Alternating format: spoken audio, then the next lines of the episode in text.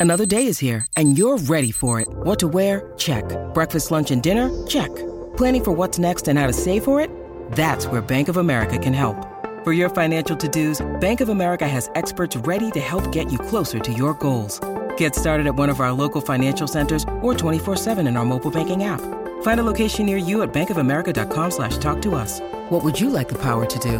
Mobile banking requires downloading the app and is only available for select devices. Message and data rates may apply. Bank of America and a member FDIC. Everybody, and I mean everybody. That's David, that's me, that's you, that's your mom, your dad, your best friend, and your worst enemy.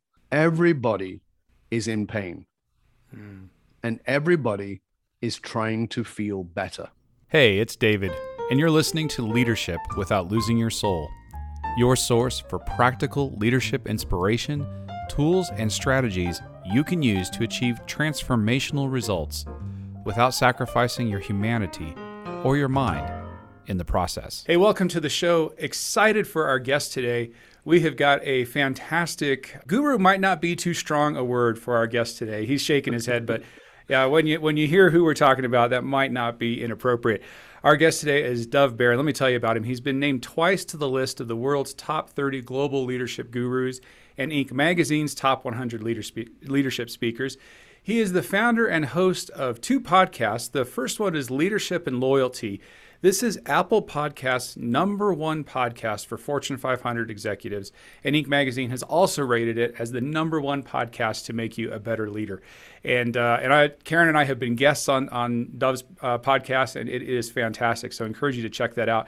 He's also an independent contributor to all kinds of media outlets: CEO World, CNN, L, Italia, Entrepreneur, Medium, Fox and he's worked for over 30 years committed uh, with committed elite level leaders in their organizations to have impactful influence on leadership business and politics uh, best-selling author one red thread and fiercely loyal how high-performing companies develop and retain top talent and as a speaker and I love some of these venues. He Dov has pre- uh, presented to the United Nations, the World Management Forum in Iran, and the famed Servant Leadership Institute. Dov Baron, thank you for being a guest today. We so appreciate you here uh, being on Leadership Without Losing Your Soul. Welcome. Thank you, David. It's an honor, a pleasure to be here. And uh, I, anything that's about not losing your soul, I, I'm, I'm all in. you're in. You're in on that. All right. Well, then we're in the we're in the right place. So, uh, Dov, I, I'd like to start by asking you to take us back pretty early, wherever you want to go with this. Is what is your earliest memory of yourself as a leader? so before an official title, of course, my earliest memory of me as a leader is seven years old. Seven years old, um, come down the stairs into a very narrow hallway towards the front door. Uh, there's a shadow blocking the light to the doorway. The door is open. And I look out and feel enormous sadness just intuitively and say, Dad, Dad, where you going? Uh, my father was blocking the doorway, um, turns around, walks back towards me, crouches down, puts his hand on one shoulder, then on the other, and then fluffs my hair. And you think about it, it's almost like knighting somebody. And he says, I'm going now, son. You're the man of the house. At seven years old, my childhood was done. Mm-hmm. But I was being asked to step into the role of a leader. And that was a horrendous thing to happen to a seven year old child and should never happen to a child. Um, and because I took on the responsibility of being a leader in my family, for my mother, for my siblings, etc. But it was also the groundwork for understanding that I am here for something more than me. So I think in many ways it was a it was a way to push my ego to the side, even as a kid. Not saying my ego got moved, uh, removed at all. It didn't because it doesn't happen, but it, it made me realize that I had a bigger responsibility. So I guess it was there. That's the first experience of it. Wow. Wow. Well, thank you for sharing that with us. And it, it strikes me that you said, well, you know, without a, it wasn't a formal title, but you really did receive a formal title at that point. Uh, not yeah. one you were looking for, but there you go. No, and and and and you know, again, it's a dysfunctional and terrible thing to happen, and I don't want to undermine that in any way, shape, or form. Um, but it's that moment we, we all go through life where we have experiences where we have to make a choice.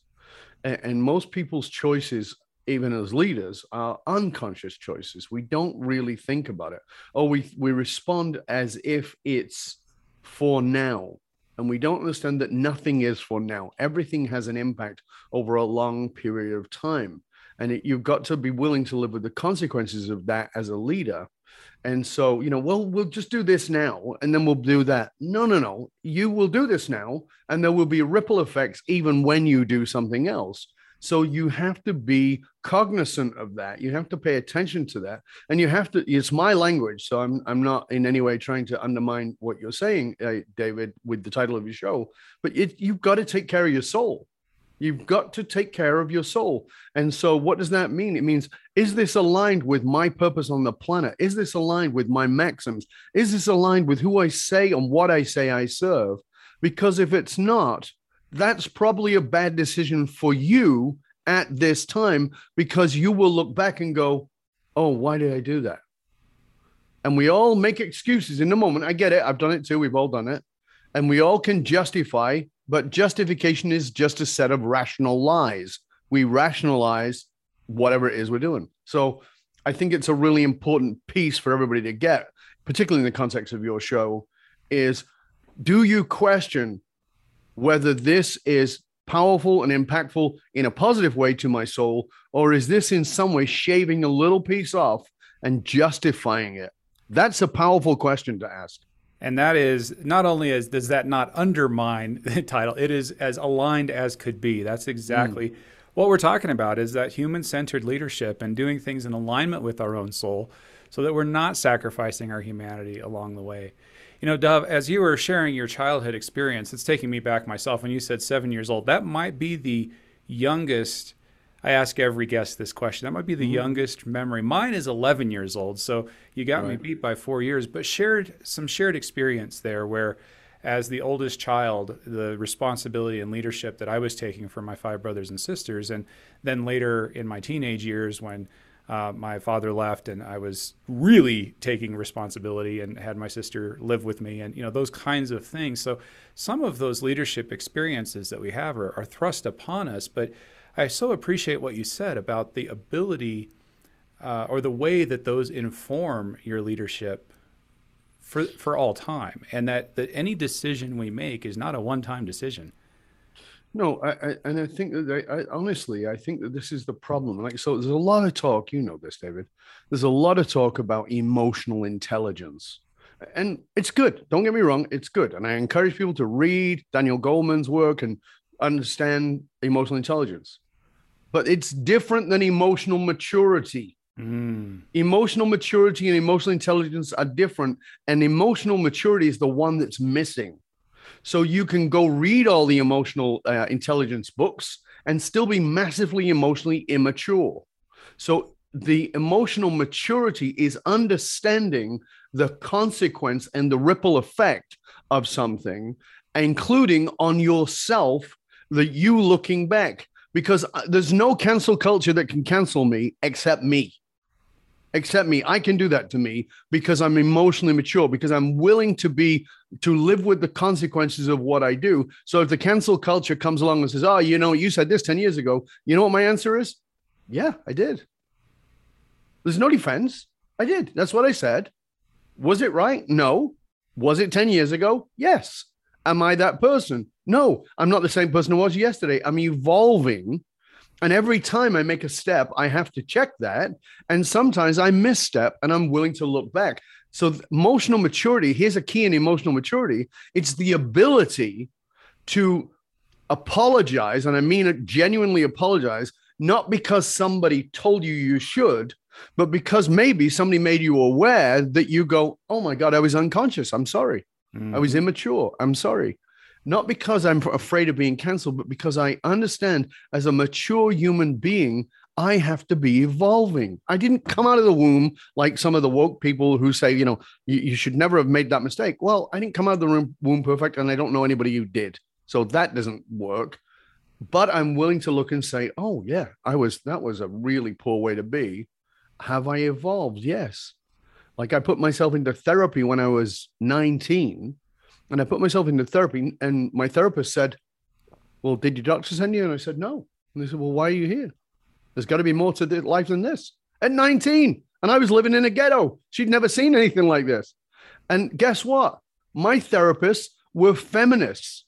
I wanted feminist therapists because I could understand the way I was being with women was not the way to be. I got that. I just didn't know any other way. I had the even at that age had the emotional maturity to go, I don't know how to fix this, but I know it's not right.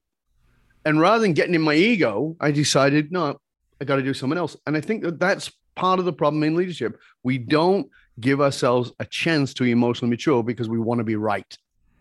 Boy, that that desire and need to be right is so undermining to effective leaders, isn't it? You know what the word so that kept, the word that keeps coming to mind as you're talking about emotional maturity in our leadership is responsibility. It's taking responsibility for ourselves, for our own development, for our growth, for where we are today, and recognizing that, you know, hey, a year from now, I'm going to know better on some issues, and so I can do better. Mm-hmm. But if we're always trying to be right, I mean, in every aspect of our leadership, I can look back at my own leadership. I cringe at some of the some of the leadership mistakes I made in my early 20s uh, as a frontline supervisor and the way that my team looked at me like, dude, what is wrong with you? Right. But if I hadn't made those mistakes, taken responsibility, learned from them, I would never have grown. Yeah, that. But that's the trap, right? People will say, if I hadn't made those mistakes, uh, I wouldn't have learned. Well, unfortunately, most of us make the mistakes and we don't learn. Mm. We get embedded in being right and then proving everybody else wrong. That's what emotional maturity is. It's, oh, okay, can I learn? Can I grow? Own my mistake and how can I learn from it? Not let's own my mistake three, five, ten years from now and make it and, and then own it. If somebody comes to me, uh, I want to go, okay. See, like I'm very pro women, very me too, and all those kinds of things. And I want to say every woman should be heard. Actually, every person should be heard because those kinds of things happen to men too. I know that personally. So everybody should be heard but not everybody should be believed. So, what does that mean? It means I want to listen to you with my heart open. I don't want to shut you down or make you absolutely right because of your gender, or make you absolutely right uh, because of your color, or make you absolutely wrong because of your gender or your color or your sexual orientation. That's craziness. That's not emotional maturity. But emotional maturity requires us to look inward because that's the soul. We got to look inward. And we're always busy. We live in an externally referenced world. And so if you don't know what this is my work, if you don't know your emotional source code, if you don't know what your emotional source code is, you don't know what's driving you. You can't know your emotional source code without being mature enough to go, I don't know what it is. And let me look inside, let me look within. Now, you can do a degree of that on your own. But the challenge is that nobody is objective in a subjective reality. Fish can't describe water. So you probably need some help. And that's what I do. But it's that maturity to say, I don't know. And I think the greatest immature statement we can make is, I know that. We say, I know that. Killer words, three words, I know that. What that means is your mind has now said, I'm no longer listening and growth is impossible at that point. Absolutely. You know, as you're talking and, and some the references you're making earlier, you were reminding me of uh, uh, Ibram Kendi's work, you know, how to be an anti-racist, because when he he describes his own journey, and it is so self-reflective, and throughout his journey, recognizing the different moments where he grew and he learned, hey, I was limited in my approach to to this. Eh, now I have a broader and constantly, and just the invitation for all of us to be on the journey and recognizing there's another step for, for me to take. And whatever that journey is, I mean, whether we're talking about DEI initiatives, whether we're talking about leading our team, whether we're talking about leading our family, whether we're talking about just being a human being, that journey, if we're talking about how to do anything without losing our soul, without sacrificing our humanity. The openness to being on that journey, Dov. I just I just think that is so powerful. Thank you for underscoring that for us. Well, thank you for saying that because I I I, I can't point that out enough. Like, you know, we hear all this new age woo woo crap that drives me nuts. Um, so I'm very clear about that. I'm, by the way, I'm deeply spiritual, but I have nothing, no interest in, in, in all that woo woo stuff. And, uh, but what I'm saying here is that, you know, a lot of that new age stuff is, oh, you know, we're all on a journey. Okay. But what does that mean to you? Is that another excuse? Like, you know, oh, I'm not, we're all on a journey. I'll give you an example from something you said earlier. You did the best you could with what you know. Well, you know what? I, I'm not letting you off with that. And people go, what do you mean? You know, my parents did the best they could with what they know. All right, let me ask you a question. Was there anybody, did your mother, your father, your, uh, whoever it was, watch TV? Yes. Did they ever read a book? Yes. Then they didn't do the best they could with what they knew. They did the best they could with what they were willing to know. So you don't get off with that either. So if you're telling me, well, I did the best I could with what I know, did you have the opportunity to learn? Did you have the opportunity to grow? Yes. Can you look back and hold yourself accountable to that? That I did the best that I was willing to know because now I have a moment of, of where I can mature and say, I'm willing to know someone else. I, I had exactly. a limited understanding. I want to know more. I want to understand. God, I was an idiot. All right, that's great. Now we've got a moment of maturity. Not well, you know, well, it's to do with this quadrant of emotional intelligence. Who cares what quadrant it is? What you care about is the humanity of each other. When I look at you, I have to see you as a human. And what does that mean? I have to have deep compassion deep compassion, but I also have to hold you absolutely responsible. And those two things seem in the world we're in today to be completely separate. And to me, they're not. They're not. Not at all. I want to have deep compassion. I'll give you an example quickly. My wife will sometimes get upset with me because there was a guy in America. He was kind of orange and he lived in a big white house in some part of the East Coast. I can't remember his name now. Um, and you know, I, and I would talk about him with compassion. And my wife would say, How can you be compassionate for this person? And I'm, my wife is the most loving, kind, compassionate person, but he would push her buttons. And I said, I don't have any compassion for the man. The man and his behavior, I have no compassion for. I have compassion for the child he was. Mm-hmm. Because I know enough from because of a psychology background, I know enough to know that his father was a sociopathic narcissist who brutalized his children, and that his eldest son, who was named after him, became an alcoholic and, and basically killed himself due to the brutality he suffered. The younger, softer brother was named Donald, and he looked and saw that and went, Ooh, that's not the way to be. I better toughen up and I better hide my feelings. He became a trained sociopathic narcissist. He's trained to be that way. That's not his nature. He's trained to be that way. Now, am I saying that he remembers that? Not at all. He's embedded in in, his, in the personality that he's in. But who he was, I can have compassion for because that kid must have been terrified. Sure. Right. And so I can have compassion for that. And I can still hold the other person accountable and be and say, you need to be responsible here. It they're not separate. And this is so it's not you're bad and you're good, you're right and you're wrong. It's like, hold on a second. None of us have got that. There is nobody's got the absolute on right or wrong. As much as people like to think that's it's not the case. So that soulful connection to your leadership is that when you're looking at your people, you got to remember, and you and I have talked about this before, that everybody's coming back to work. That's great. But who is coming back to work? Let's just pretend everybody comes back. Okay. We you and I both know that's not happening, but let's pretend everybody's coming back. Of your workforce, you don't think there's some extreme left? You don't think there's some extreme right in your workforce? Now what are you going to do? And some people are saying, well, we, we're banning politics in, in the office. Well, guess what? They're going to go for a drink. They're going to have coffee. They're going to have lunch. You can ban it all you like. That's not how it works.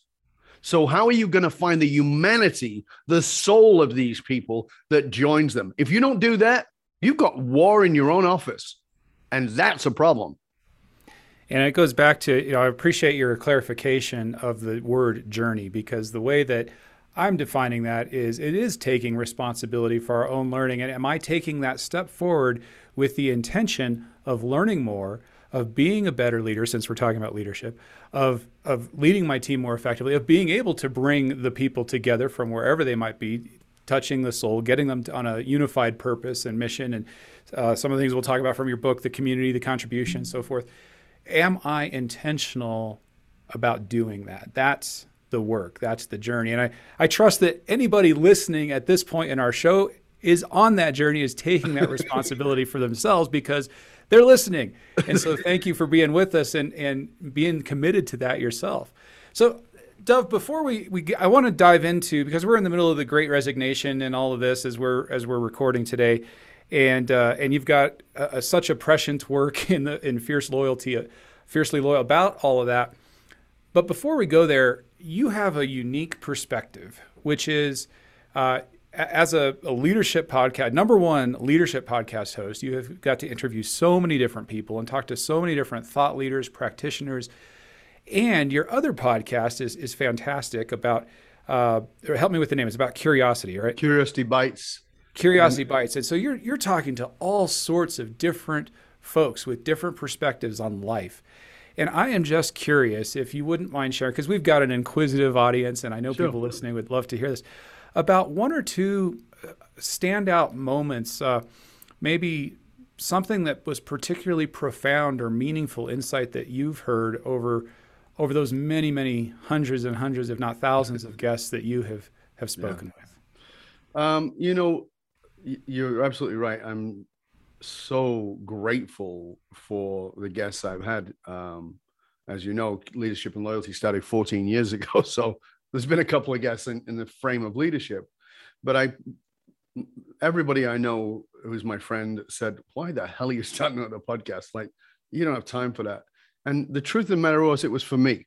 I wanted to have the certain conversations that I wanted to have. And people hold me in a framework, and I understand that I'm the one who set it up around leadership, but they don't know the other sides of me, which uh, are very wide and deep as well. So I want to have those conversations because when I looked at the world, I saw that, again, people were trying to be right or wrong. And I was like, okay, what we need to do is to listen to people who don't agree with us and not listen with the intent to make them wrong, but listen with curiosity. I believe curiosity is the cure for the world. Mm-hmm. It's something I've had since my childhood. I think it saved my life. I personally think it saved my life uh, on many occasions. And so I wanted to have these deeply curious conversations with people who wouldn't I wouldn't particularly agree with. So, for instance, uh, a guy who has now become a very good friend of mine. Um, we spoke at the UN together. He was a guest on the show. Uh, he was the lead recruiter for the neo Nazis in Western Canada. He took went to the Canadian Supreme Court twice. He was taking them to, to court um, to try and turn the Western states into white only states. Um, he's a very good friend of mine. He wrote a book called Life After Hate. Uh, they're mm. making a documentary right now um, that's already got Oscar buzz around it. Um, and talking to Tony and talking actually at the UN about why he was doing what he was doing. So again, talking about source code, emotional source code. When Tony walked into my office, a friend had gifted him an hour with me. And he's sitting there for about 15 minutes and he's faffing around and he's talking around in circles. I'm like, and I just look at him and go, Tony, Damien paid for an hour for you. I'm expensive. Why are you wasting his money? And he just looks at me and he goes, Okay. I said, What's going on, man? And he looks at the floor and looks at the carpet, looks at the rug, like the answer's going to be in there. And then finally, after swallowing a couple of golf balls, he looks at me and he goes, I've been a neo Nazi for blah, blah, blah. And he tells me the details. And I start to smile. And he looks up at me smiling and he is pissed off because he's just, you know, he's just ripped his heart open and, and bore his soul. And he goes, What are you laughing at? And I just looked at him and I said, You do know I'm a Jew, right? and he goes, Effing irony. and I said, Yeah. And I said, So what? I said, You know, I was born Jewish. It doesn't mean anything to me beyond that, but I was born Jewish. But I said, That's not the point. Now, when we were at the when we were at the UN and we were talking to, uh, during a panel, they asked me, "How could you, as a Jew, offer assistance to somebody who's a neo-Nazi who denied your entire race?" Right? I said, "Oh, it's easy." And they said, "What?" I said, "I didn't. I wasn't dealing with a racist." And they said, "What do you mean?" I said, "I wanted to look at his source code." So they said, well, what was the de-radicalization language you do? Because I teach those skills, right? I teach communication skills. And I said, I didn't use any de-radicalization. And if you try to, you will actually fail. And they go, well, how did you get him to come around? And I said, oh, Tony, what did I use? And he said, I don't know. He didn't use any de-radicalization. I said, what did we talking about? He goes, Monty Python, the parrot sketch. I go, exactly. And they said, well, what's the clue? And I said, that's what de radicalization is it's rapport, it's the willingness to step into somebody else's world. I had to find out where the bridge of commonality was with us. From there, what I found out was his source code. You saw a neo Nazi, you would have seen a neo Nazi. What I saw was an incredibly bright, an incredibly insecure, and an incredibly needing of love and acknowledgement and significance young man who found a venue where he got the love, he got the applause, he got the recognition, he got to express his genius because he is incredibly bright. He got to express his genius and they applauded him for it. He could have just as easily become an evangelical Christian or a Muslim or anything else. It was just the right sequence of things at the right time. If anybody had have stopped and said, What's going on at the source code with this individual? You'd have found out and gone, Oh, okay, it's just a misdirect. No problem. And that's what trans- and now he speaks all over the world at Holocaust centers and everything. He's been to Auschwitz and done a documentary. That's an example of what happens when we're curious. That's what happens when we stop coming at things from a preconceived agenda. Another quick example on Curiosity Bites is Howard Bloom. Howard Bloom was the PR guy for everybody in the 80s. We're talking about Prince, we're talking about Michael Jackson. We're talking about Queen. We're, you know, I mean, Kiss, you name it. Every band went through Howard Bloom. He was the guy. He got to know Michael Jackson. And at one point, they were going to do a tour. You may or may not remember this, where the Jacksons were going to get back together. And Michael Jackson was causing problems with his own desire to do different things. And they said to Howard, Would you come talk to him? Because he's the only one who will listen to you. Because Howard would listen to him as a human being mm. not as a not as a superstar. And we got to talking about Michael Jackson being accused of molestation of children. And I said, you know, when I look at the source code of Michael Jackson, I said, obviously, I don't know. And I'm be honest with this, I don't know. But if I look at the source code of Michael Jackson, Michael Jackson did not molest any children. And he said, wow, that's really interesting. And I, and I said, why? He goes, I don't think he did. I knew him well. I don't think he did. And I said, but I'll tell you what did happen. Michael Jackson was a little boy in a man's body. He never got to have his childhood. So when he got this massive playground that he got he created, he invited other kids over to play. And if you invite other kids over to play, they want to hang out in the same bedroom and they want to stay in the same room. And yeah, they may even look at each other's buttholes because it's kind of curiosity of a child. Because I think he was that emotionally immature around his sexuality. He was still seven or eight years old around that. Mm-hmm. And I don't think there was any uh, overriding sexual intent. That's again, I put my hand up. That's my opinion based on his emotional source code. But that's again looking at somebody with compassion and the willingness to understand the source code of a behavior rather than something that the world wants to judge. Now that takes that takes some doing. I get that because our judgments get in the way. But when we do that, it's transformative. Because if you're leading a team you stop seeing that person as an asshole or somebody who's trying to cause problems. You start seeing them as what's going on with this person that I'm not seeing. Because here's the thing I just want to say this, and I'll hand it back to you. I want to just give everybody this gift, if I could, please. It's part of my central philosophy. Everybody, and I mean everybody. That's David, that's me, that's you, that's your mom, your dad, your best friend, and your worst enemy. Everybody is in pain. Mm. And everybody is trying to feel better. How they're trying to feel better, that's where it goes off the rails.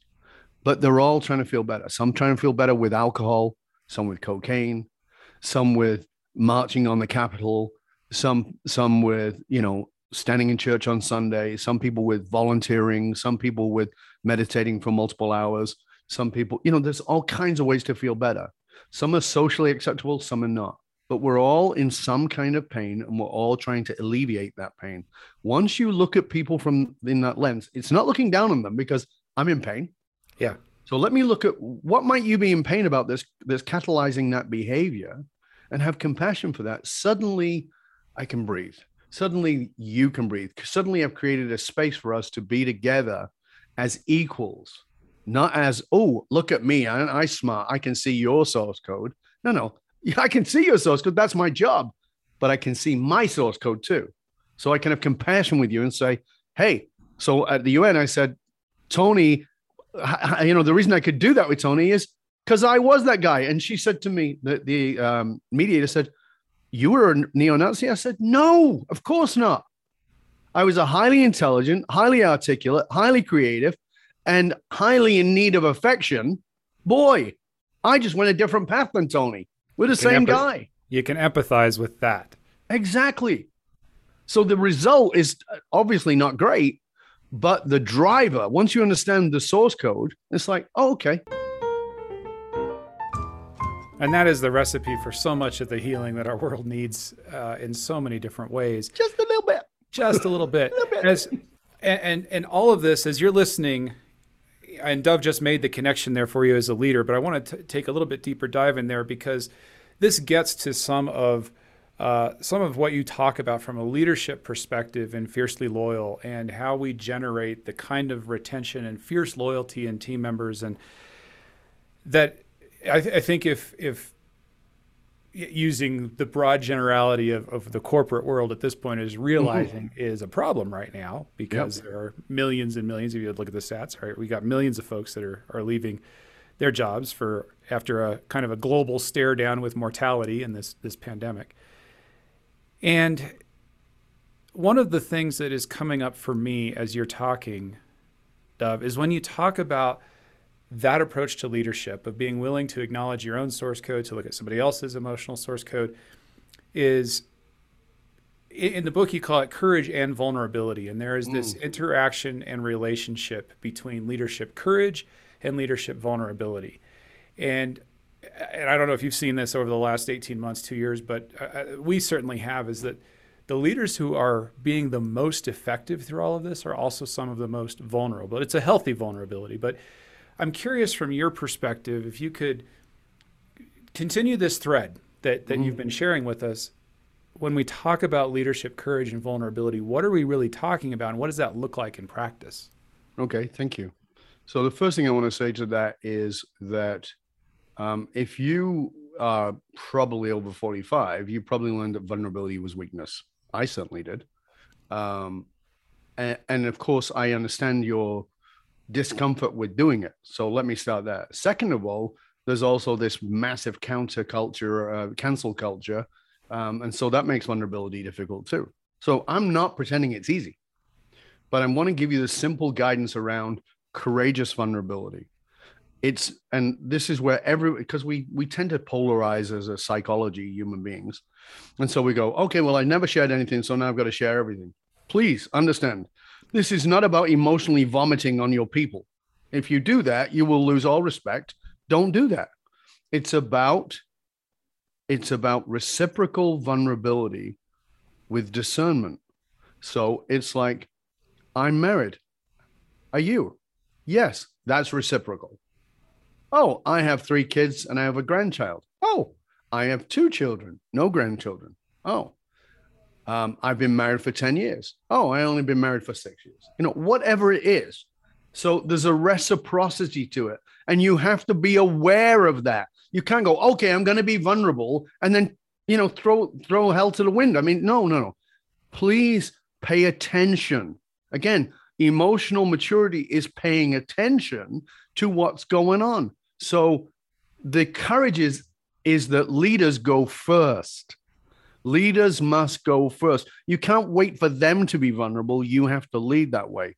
But just to make it clear, if you're looking to keep your people, it is essential. So, what do I mean? I'm going to give you a very simple example.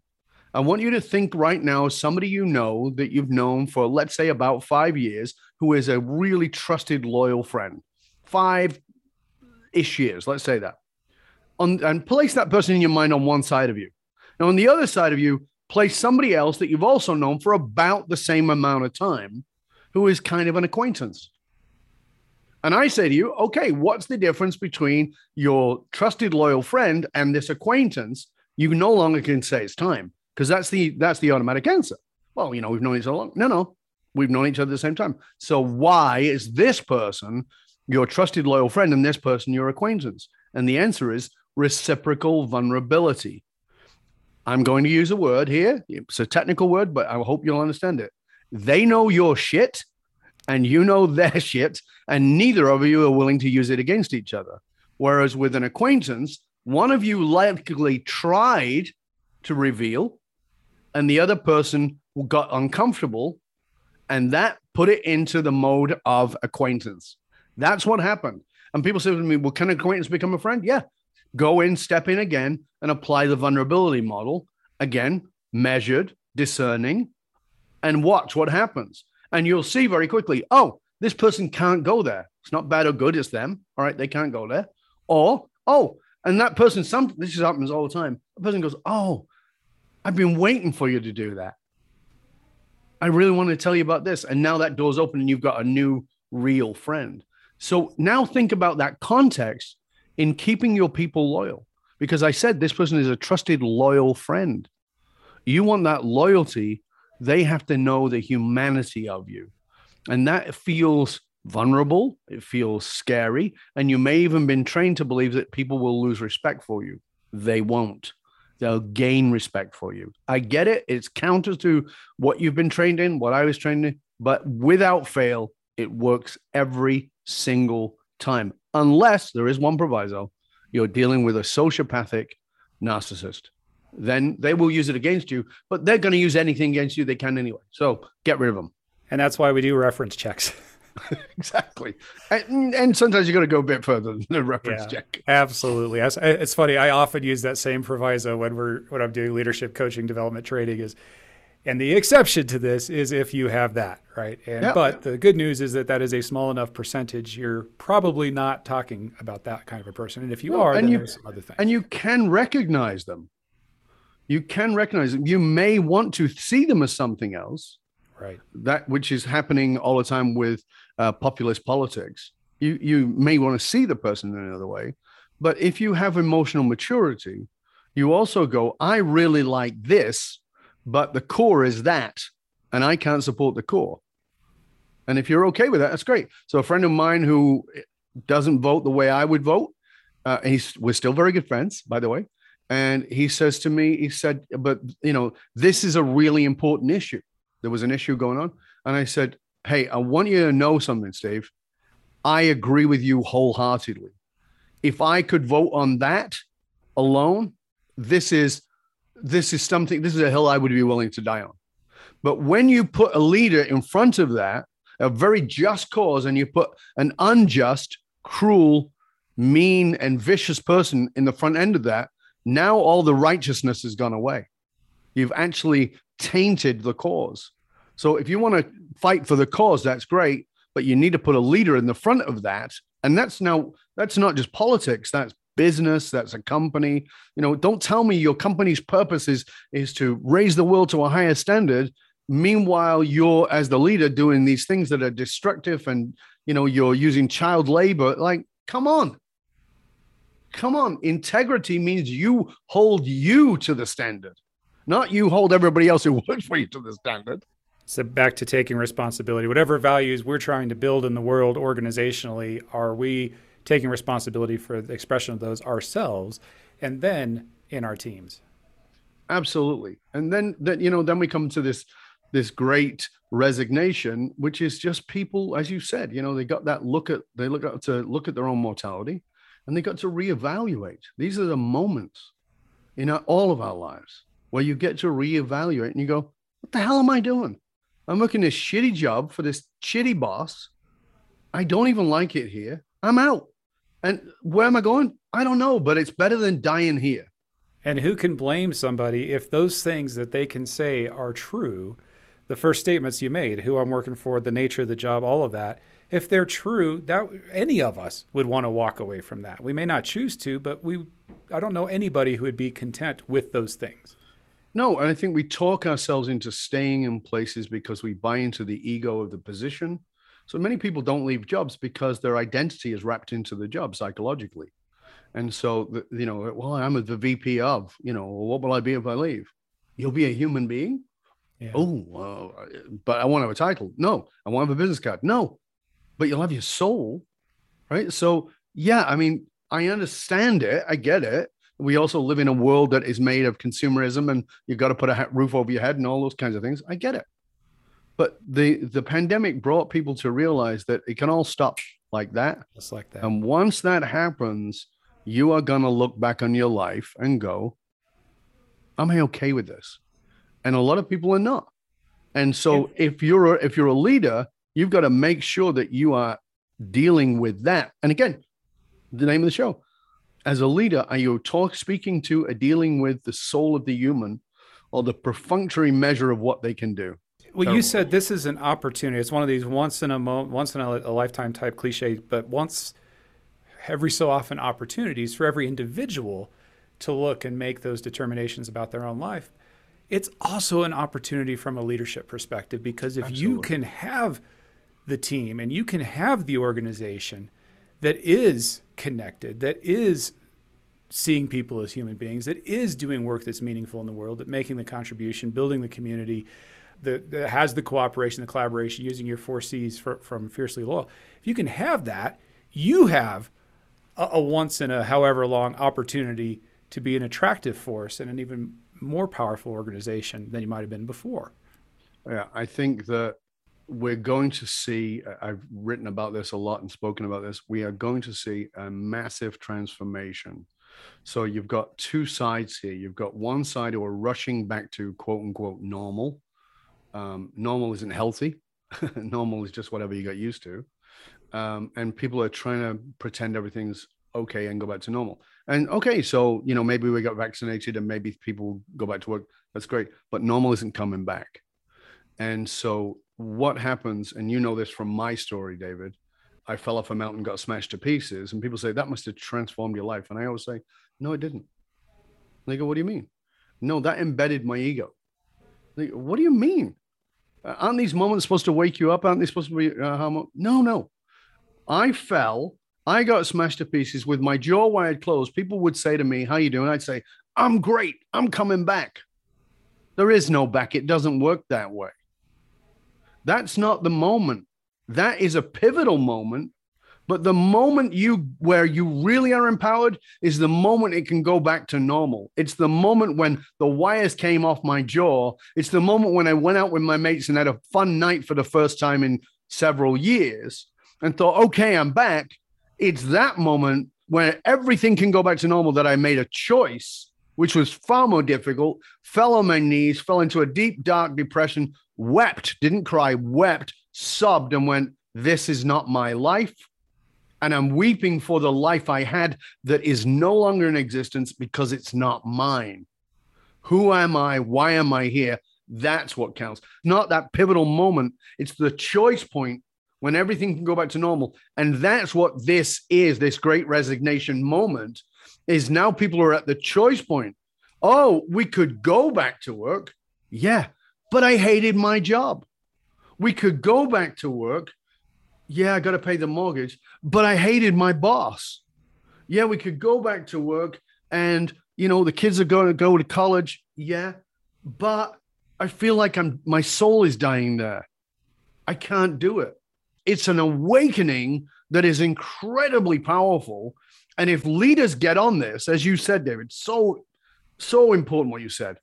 If leaders get on this, you will build teams of the most loyal human beings who realize that what really matters and that you give a shit about them. That is what's going to work. And we're going to see massive organizations who are old school, who've lasted a lifetime, who will literally disappear we'll see them just disappear, and people will go, "Do you remember when? Didn't they used to have twenty thousand employees? Yeah, all working at minimum wage, all living a shitty life, and all just zombies." And they walked away. My granddaughter right now, who is this is one of my younger grandchildren, she's 16 years old. She's getting paid to stream on Twitch. Try giving her a job. Right. She's not lazy. She's had jobs. She's not lazy. She's just saying, no, I, I why would I do that? That generation are saying, why would I do that? It's well, not that they're lazy. It's not that they're entitled. It's actually that they're a little more soulful. Let's continue with this for one last kind of practical end note. So every time I talk with you, it's this way like, okay, do we have three more hours? Thank you. Uh, unfortunately, we don't. What I'd like to do is take that inspirational note that you just shared and get to that why. When you're talking in Fiercely Loyal about teams and organizations have cooperation, collaboration, contribution, and community, I want to zero in on contribution. Yeah. Because I know, eh, talking with leaders sometimes, let's say I'm the VP of finance or, or technology or something like that. My team is making sure the numbers balance or the servers stay online or, or what have you. And I recognize what you're saying the importance of contribution, the importance of knowing we're making a difference in the world. But we're not customer facing. I'm not the one making that person's day that much. As a leader, how do mm-hmm. I help my team connect with the contribution that we are making? Find that and, and help people to find that energy and connection because I agree with you. It's incredibly important. And I also know leaders sometimes aren't sure how to get there. Uh, it's it's a great question, David. Thank you for asking. So, the first thing is um, you may have read Sam, Simon Sinek's book "Start with Why."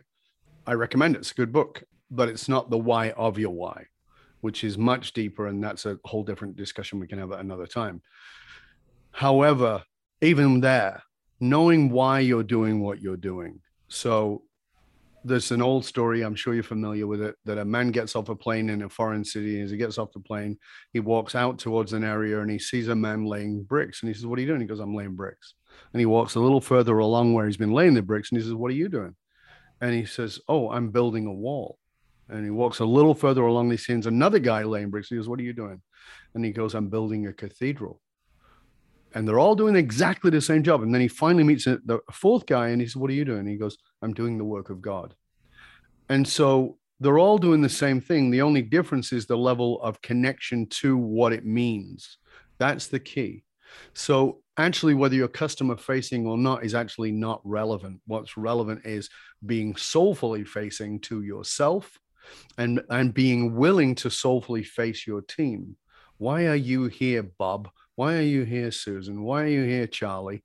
You're like, why are you here? What like, and when I say here, I mean here in this job, sure. Here in doing what it is you do, absolutely. But on the planet, why are you here? Now, Bob, Susan, Charlie, Fred, you know, whoever it might be, might not know, but you've planted a seed. And you know, what if you had a what if you had a conversation once a month where you took half an hour and it was a soulful conversation, which is why are we here? that bonding, that connection would be so incredibly powerful. And then if you got looked at that and said, let's say we've got six people in our team, we go, okay, so let's see if there's a theme here. And we start to dig into the theme. And then we go, okay, how can we contribute to this theme inside of our community here inside the, the organization and externally inside of maybe in the industry or maybe externally into, if you're a physical office, into this physical community? How could we bring that? Because these are the things that bring people together. These are the things that kept people loyal. So when we talk about contribution, contribution always ties to community. Whether it's the community inside of your office, the community inside of your team, whether it's community physically or the community inside of your industry, look at how I can add to that. Because every human being uh, who is reasonably healthy or not insane wants to feel like they're making a difference. They want meaning in their life. Meaning, no one survives a meaningless life. No one. So, this is a way to connect people. And that is where contribution is to the meaning. So, it's not the why, really. It's deeper than that, which is the deep subjective meaning, which comes at the emotional source code level. When you get to that, oh my goodness, people light up. So, so powerful. Absolutely. So, there is your final practical recommendation 30 minutes a month to have that conversation, that soulful why are we here? What is the impact? What are we doing? And all that all that comes from that. Dov, thank you so much for being on the show with us today. Before we go, where can our listeners find you? So we already talked about the the podcast. So we've got uh, Leadership and Loyalty and Curiosity Bites, and you can find both of those wherever podcasts are. Tell us where else we should be looking for you. Um, if you Google the name D O V B A R O N, there's going to be more than enough. Uh, Dov Baron, I'm I'm just about everywhere, but of course on the social media, which is uh, you can obviously on LinkedIn is my main place, but LinkedIn, Facebook, Twitter, uh, Instagram, etc. You'll find me on all those places. Of course, on the podcast platforms, as as David mentioned. I also have a YouTube channel with over a thousand free videos for you to go look at. They're on a massive range of subjects, talking about everything from, as we talked about, leadership, politics, global arms races uh, to to heart and soul work. So it's it's there's a lot of powerful stuff on there. And I also have an outlet on Medium, which you may be familiar with, and that is called Dragon's Den. It's our publication. So there are other um, great leaders in there writing in there as well. You can find us on there. But the truth of the matter is, if you want to find out more about me, I'm going to do something crazy, which is give you my personal email, dov, D-O-V, at D-O-V-B-A-R-O-N dot com. And I'm going to tell you why I'm going to do that. Because I have two podcasts and David has this podcast, and I know what it takes. It takes work. The, you know, we don't get this hour free. It's our time, it's our energy, it's our commitment. And why do we do it? Of service. David's of service to you. He puts in the time, the energy, the effort to do this. So I want you to do something. I want you to write to David, and I want you to write to me, and I want you to tell us what you got out of this show and what you're going to do with it. Because information is worth the hole in the donut. Transformation comes from application. So tell us what you got. Tell us what you're going to do with it. And here's more. I want you to go on Apple Podcasts or wherever it is, rate, review, subscribe to the show, and share it with other people because we need to not hoard what is good. If this was value, if you think I'm a nutter, great, don't share it. Please don't. I'm okay with that. I, I know I offend some people, and that's part of the plan. I'm not building a wider fence. I want to push you off the fence. Make your mind up. If you're with me, great. If you're not, that's okay. That's fine. But if you enjoyed this, write and tell me, dov at what you got out of it, what you're going to do with it. If I can help you, I will. If there's something I can do for you, let me know. If you're a company or organization looking for a speaker or, or something like that, let me know. That's fine. But also let David know because he puts the time in. And again, I need you to rate, review, subscribe to the channel, to David's channel, and tell your friends about it. This is a great show with amazing guests. The man puts a lot of work in. Be grateful. Thank you, Dov. That was unplanned, by the way. That is that is Dov's heart and soul going at. Yeah, didn't give me five bucks for that. I promise. no, I promise not. But it is true, and so grateful for that. So listen, we gotta we have to wrap up. Want to encourage you to connect with Dov. Take advantage of that offer. That's such a generous offer with the email to connect. Let them know what what you heard, what you got, what you're going to do with it. Uh, and you're building a connection, and that's the beauty of the world that we live in is that you can connect with somebody like Dov. I was at a conference one time. Arianna Huffington did the same thing. Ten thousand people in the room. Yep. She said, "I'm going to give you my personal email address. Here it is. Boom. And if you want to X, do Y, send it to me." I thought, "Holy cow! Got to take advantage of this." She said, "You know where I can do this? Because there's ten thousand people in the room, and I'll be surprised if anybody takes me up on it. I said, challenge accepted, and had a great conversation. Some good things came out of that. So take advantage of this opportunity. And going back to where we started today, take responsibility for your leadership, and you're on the way to being the leader you'd want your boss to be.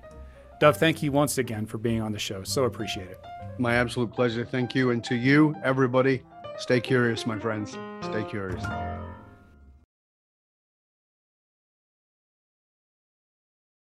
This podcast is a part of the C Suite Radio Network. For more top business podcasts, visit c-suiteradio.com.